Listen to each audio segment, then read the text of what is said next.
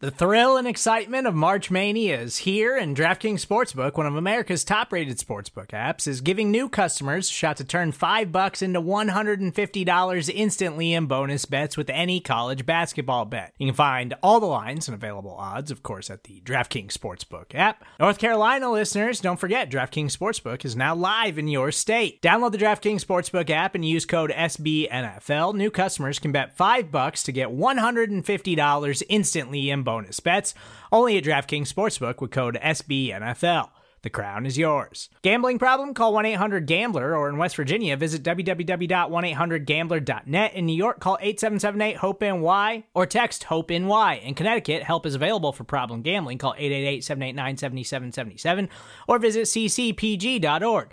Please play responsibly on behalf of Boot Hill Casino and Resort 21 plus age varies by jurisdiction. Void in Ontario. Bonus bets expire 168 hours after issuance. See DKNG.com slash B ball for eligibility, deposit restrictions, terms, and responsible gaming resources.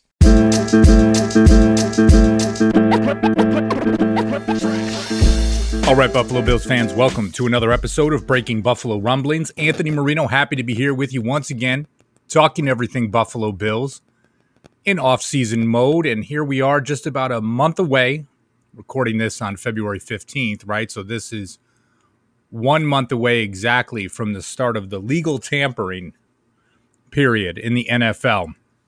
I always get a kick out of things that they refer to it as the the legal tampering period. Like there's no conversations that take place before this or any of those pieces. But I digress. With this free agency right around the corner, we have talked a bit about the Buffalo Bills free agents and waiting for some news and what will happen with them. But I've been thinking a bit about free agents outside of Buffalo, right? I think from that standpoint, there's been so much conversation around Matt Milano, Daryl Williams, Jon Feliciano. Of course, to a lesser extent, when you talk about Andre Roberts, Taiwan Jones, Ty Nsekhe, Trent Murphy, right? Those secondary free agents for the Bills. But really, with this, it's like, what about free agents outside of Buffalo? Yesterday, I put out a tweet that um, blew up rather quickly, and I say that in a good way. Um, question for Bills Mafia Name an unrestricted free agent, not named JJ Watt, that you want Beane to sign. And immediately, right as this came about, it was uh, a flurry of conversation. And there were a few positions that most definitely stood out.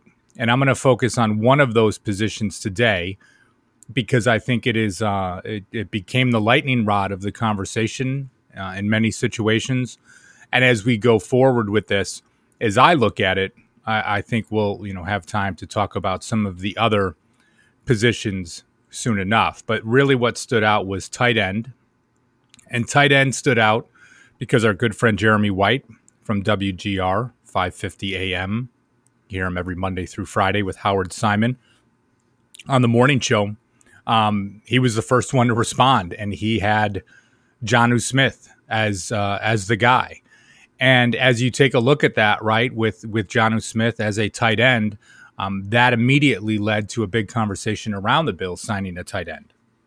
Now, when you talk about the need, many fans may say, well, the Bills have Dawson Knox. He's a high potential. He just finished his second season. The problem with this is right now, he is pretty much all the Bills have. Um, still question marks around Tommy Sweeney, who had to miss the entire 2020 season. Um, certainly some health related issues there and some underlying conditions that he has, right? So that is far from a sure thing. Tyler Kroft is now a free agent, um, which we understand, right? Kind of they reduced that three year contract down to two years, and he will be an unrestricted free agent. And then Lee Smith has one year left on his deal. But if you heard Lee Smith's recent interview with Tim Graham on the Tim Graham and Friends podcast, um, he sounds like a guy that is leaning towards retirement. Hasn't made that decision yet, but as you hear his comments, um, he, you know, he'll say like, "Listen, if I'm not all in, I'm gonna I'm gonna hang it up." And from that standpoint, I wouldn't be surprised if Lee Smith ended up getting into coaching, maybe at some point, maybe being a coach with the Buffalo Bills. But again, a topic for another day. But when Jeremy White put out Jonnu Smith, all of a sudden that really kind of led things in a direction, right? Of just like, okay, we have we have got to take a look at this player. We've got to take a look at what his contract would be like and what he could bring to the Buffalo Bills. Now, as we go through with all of it, let's start with what the contract could look like for Jonnu Smith. And from that standpoint, we always go to uh, Spotrac, right? Uh, Mike Ginnitti, they do just a great job over there. They have the market value set for Jonnu Smith at just around $8 million per season. They're projecting a five year contract at just over $40 million. Now, again, sometimes when we look at these things, and I say it all the time, don't get so caught up in the average dollars per year. There's guarantees, there's bonuses, there's all these different things that really tie into things, right? So it's not just, oh, 8 million is too much or 8 million is enough for this and that. Like there's different implications that come in with it. But really, when he was looking at the comparable players for this, right, he did use the Tyler Kroft contract, right? Three years, $18.75 million is one. Cameron Brate with the Tampa Bay Buccaneers, who had signed a six year deal for $40 million. And then you had Tyler Higbee's contract, right? Four years, 29 million with the Rams, and Austin Hooper, four years, 42 million that he signed last offseason with the Cleveland Browns. Now, one thing I was a bit surprised about, right? So Jonnu Smith, and if you play fantasy football or different things, it's you know you see different games where it looks like he has performed well. Um, for me, right, he played in 15 games this season, um, played about 80% of the snaps for the Titans. But I mean, 65 targets, 41 receptions, 448 receiving yards, eight receiving touchdowns. He specializes um, as a yards after the catch uh, tight end, right? Uh, uh, certainly an area for him. I think he averages around seven yards per catch uh, after each catch. Sorry about that. Um, so, but with Jonnu Smith, I think I had an expectation that maybe there was um, a, bit something more there from a production standpoint. Now, again, right? Sometimes with this, you are paying for where things are going with a tight end versus where they were. Um, you look at the contract that the Bills gave Tyler Kroft. I mean, certainly they value the position. The fact that they had given him a contract of three years, um, over $18 million, right? From a similar standpoint, it was not that Tyler Kroft had this ridiculous production when he was with the Cincinnati Bengals and then all of a sudden came back to Buffalo and, you know, no, I mean, it was it was more from a standpoint, right, that he was paid – on that potential for where he was in his career at that time. You know, 26 years old, coming off an injury riddled season, to be quite honest. But, right, you looked at that 2017 season.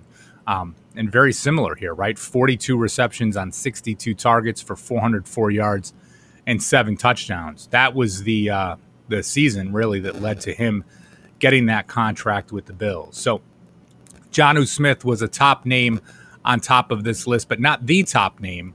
Um, really, the guy that fits that in so many circles is Hunter Henry, the tight end for the Los Angeles Chargers. I had to catch myself there because I still say San Diego Chargers in so many ways, shapes, and form.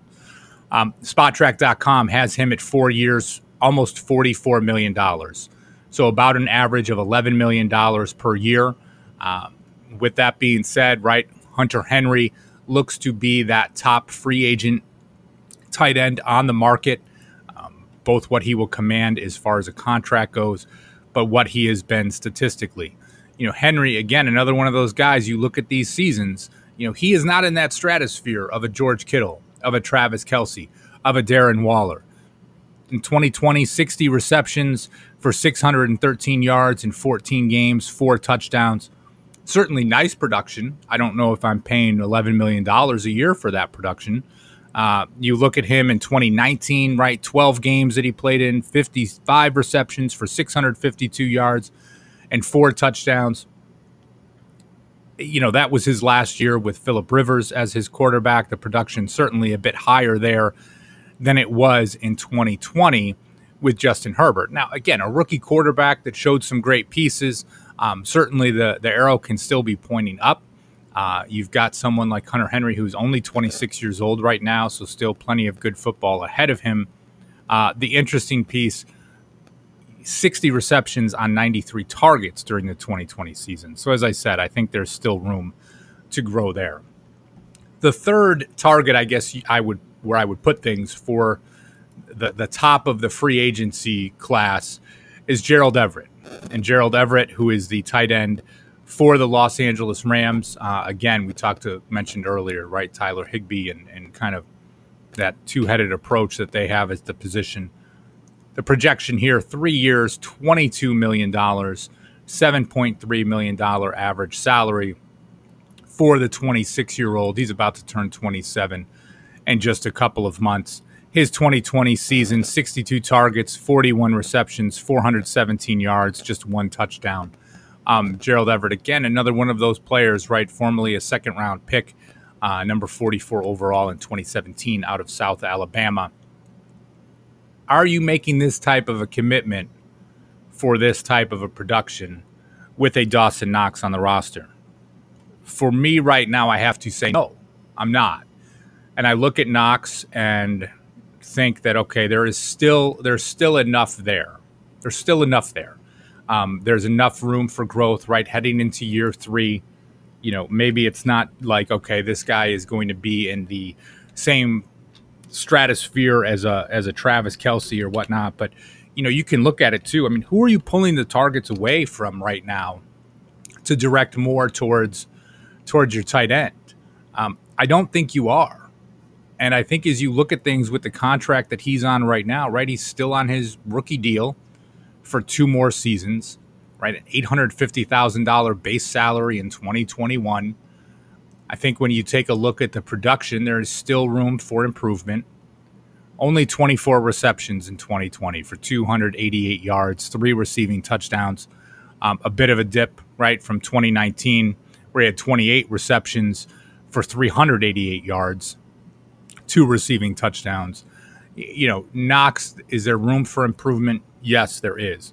The problem where I look at things comes a little bit of again, are we really looking to add a major weapon that is going to demand more targets and targets away from Stefon Diggs, Cole Beasley, Gabe Davis, John Brown, if he's still with the team? Um, I want to have that weapon at tight end but I don't really know if it's a situation where I want to be bringing in a high priced weapon, especially when you look at some of these guys, right? I mean, because again, if I'm going to pay $11 million to Hunter Henry or $8 million to Jonnu Smith, well, I'm going to want to make sure that they get the ball. And that pretty much puts Dawson Knox on the bench. Um, and I still think there is room for improvement that is there. You can talk about looking at adding a, a veteran free agent, right? If Tyler Kroft is gone, if Lee Smith is gone, names like Jared Cook out there. I mean, at 34 years old, still producing in his time with the Saints. Um, I could see him looking to latch on with a contender, and Buffalo could certainly be that team. He being a, a, a high high character type player that could come in and uh, be a part of the squad, similar to when we talked about you know just over a year ago as the Bills were in the mix to sign Greg Olsen. When you look at the other players that are out there as free agents, there's not a, a whole lot that jumps out to me as a like, hey, this is a guy I really think the Bills should sign. Maybe a Trey Burton out of Indianapolis, right? We've seen him as a weapon before. Um, you've got names like Jordan Reed, okay, maybe from that standpoint, but the injuries have all, just always been so much with him. I don't think that makes him a real reliable option from that standpoint. Marcedes Lewis, I mean, is still in the league. He's 37 years old. Certainly would be that veteran presence that you would talk about. But I mean, maybe it is someone like a Trey Burton again, heading into his year 30 season, uh, a seven year vet, finishing up his time with the Indianapolis Colts. Um, really, from a standpoint, right, where it just a, a guy that I think there had been some expectations for in the past, especially when he played for the Chicago Bears. Right, you think back, what was it? Pulling it up here, that 2018 season where he had 54 receptions for 569 yards, six touchdowns, um, battled through injuries in 2019. Again, then coming back in this past season with the Colts, 28 receptions for 250 yards and three touchdowns. I mean, maybe that's a lower priced option that the Bills could bring in that could serve as that veteran. Um, Here's a wild idea that I will throw out there resign Tyler Kroft and bring him back into Buffalo. He knows the system. Um, we have certainly seen, I'll say, some flashes from him in the past. I don't expect him to be um, I, I don't expect him to be a major contributor for the team right? But you know, if something does happen with Dawson Knox from an injury standpoint, I do think Kroft can produce when needed. Um, we've seen him be that red zone threat uh, for the Bills in the past, and you know, nowhere near the contract that he had before. I mean, we're not talking about a six million dollar contract, but if you bring him in, two year deal, three and a half million dollars, right? He still has. I I tend to think, right, while he has underperformed in his time with Buffalo for a number of reasons, at 28 years old, um, he can be that veteran presence. He has a rapport with Josh Allen. He knows the offense it's not a looking at it and saying, hey, this is the long term solution. Maybe the Bills add somebody uh, in the draft, maybe with one of their two fifth round picks, someone that brings some athleticism with some potential. Uh, but with this, I would be okay with that. Because I look at these other names out there, and honestly, to me, I don't think them making a big investment. I think it's an area where Brandon Beane wants to see improvement. Uh, I shouldn't say I think. He talked about it in his year end press conference. But I just don't see the names out there yet that they're going to bring in and get a big name with Dawson Knox still on the uh, roster, I think the focus will end up being on Dawson Knox um, truly improving and being that guy. So, anyway, that are, those are my thoughts on the free agency market as it relates to tight end. Would love to get your thoughts as well. You can uh, hit me up on Twitter at Ant Marino, of course, at BuffaloRumblings.com. Um, I always want to hear from you guys. And make sure you hit that subscribe button so you get all of our great shows. Um, we're hitting you up every day, still keeping the podcast going. We know Bills fans uh, they want the content. They want to talk about the team off season mode. So let's get into it. So thank you guys always for listening. And as always, go Bills.